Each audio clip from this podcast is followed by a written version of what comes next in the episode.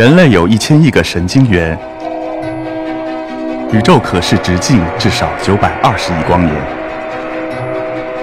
从无限小到无限大，在中科院 SELF 讲坛一起探索未知的世界。本节目由中科院 SELF 讲坛出品，喜马拉雅独家播出。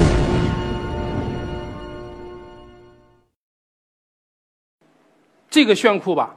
刚才我说我能把这个点亮，其实这是一个咱们平常用的一个普通的灯泡。这个灯泡我也是很容易在分分钟把它点亮的。一般玩魔术的时候，这个过程是不让你看的。就是说我这个手里面有这么个东西，然后我把它揣在手里，然后这是个灯泡，然后我说一二三，这灯泡就亮了。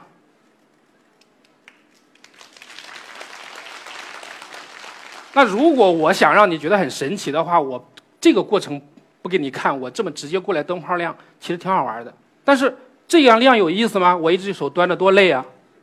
那我能不能把它浮起来？我能不能让它在空中浮起来？我我数一二三，我撒手，你们猜它会怎么样？它会掉掉啊！那我们再来挑战一下，拿这个书当保佑啊！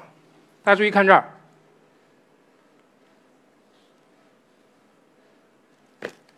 失败，给点掌声呗。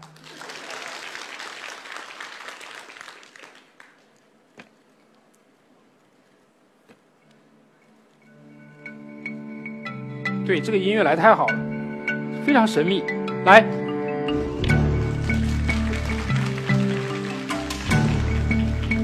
然后你看，它还能转。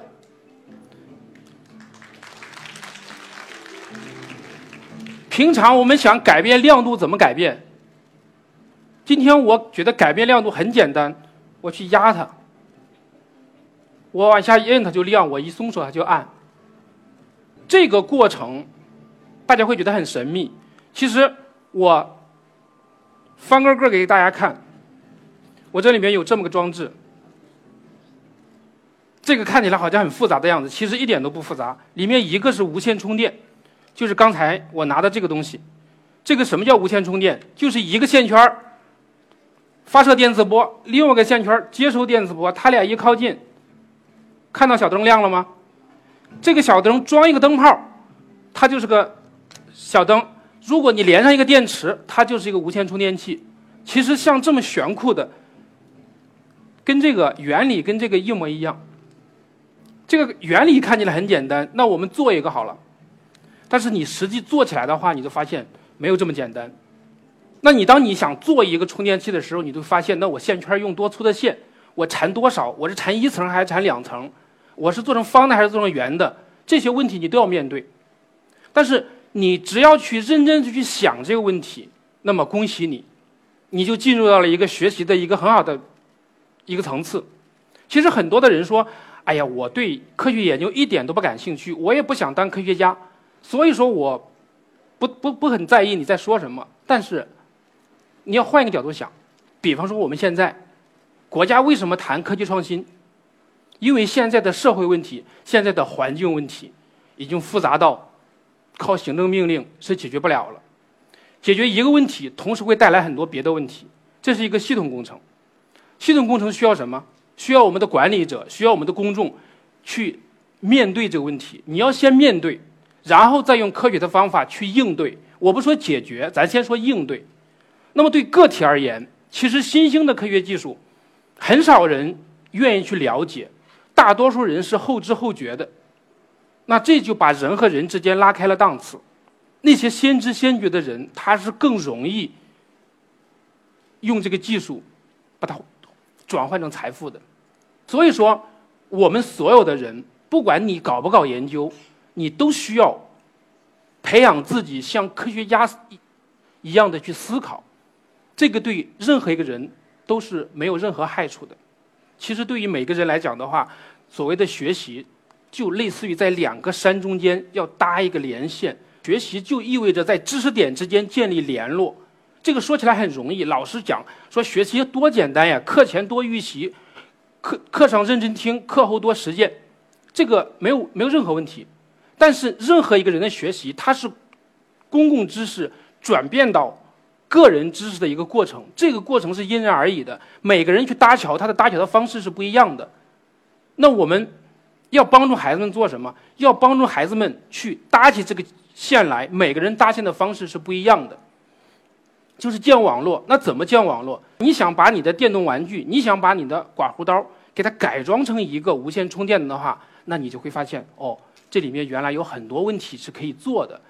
厉害的人先算，他先用模型去算，算完了之后，所有的参数都固定了，他一次就能缠成。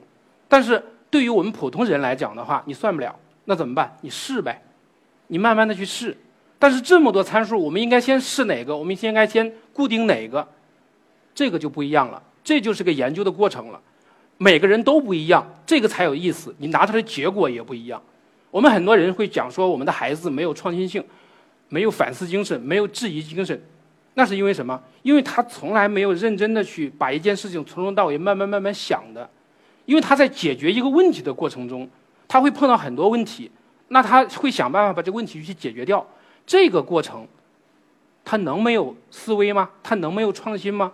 他碰到问题之后，他能没有反思吗？我只是举一个例子，类似这样的例子比比皆是。它的核心是什么？它的核心就是沿着问题导向，你要奔着解决一个问题去，逐渐逐渐的把这个问题解决掉的过程，其实就是搭网络的一个最好的一个过程。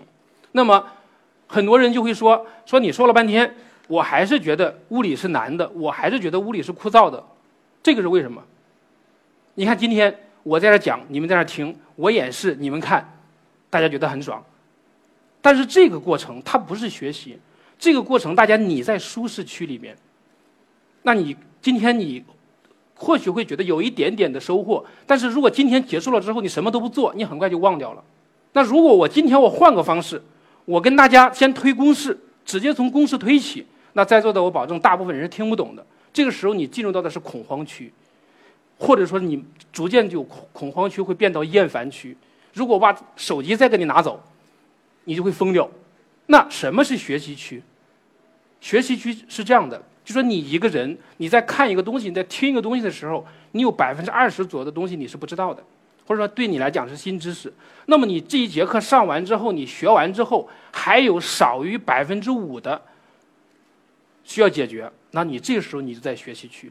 其实物理也好，数学也好，为什么大家觉得难？就是因为我们太急功近利了，我们太急于求成了。我们大多数时候从舒适区直接跳到了恐慌区。你的家长、你的老师，甚至说像一些科研工作者，他在给人讲东西的时候，直接把大家带到了恐慌区。很多老师，当然张老师是个例外了。很多学问好的，他喜欢标公式，他喜欢给你秀模型。上来跟你讲说太密度，跟你讲，反正是总之来讲的话，上来第一件事情先把大家搞晕了。这个时候其实就是把大家带进了恐慌区。所以说，记着我最后这句话，不管是你也好，是你们家孩子也好，让他尽快的离开舒适区，但是要远离恐慌区，你要花更多的时间要在学习区。这是我一自己的一点粗浅的认识，其实就是一个分享的过程。谢谢大家。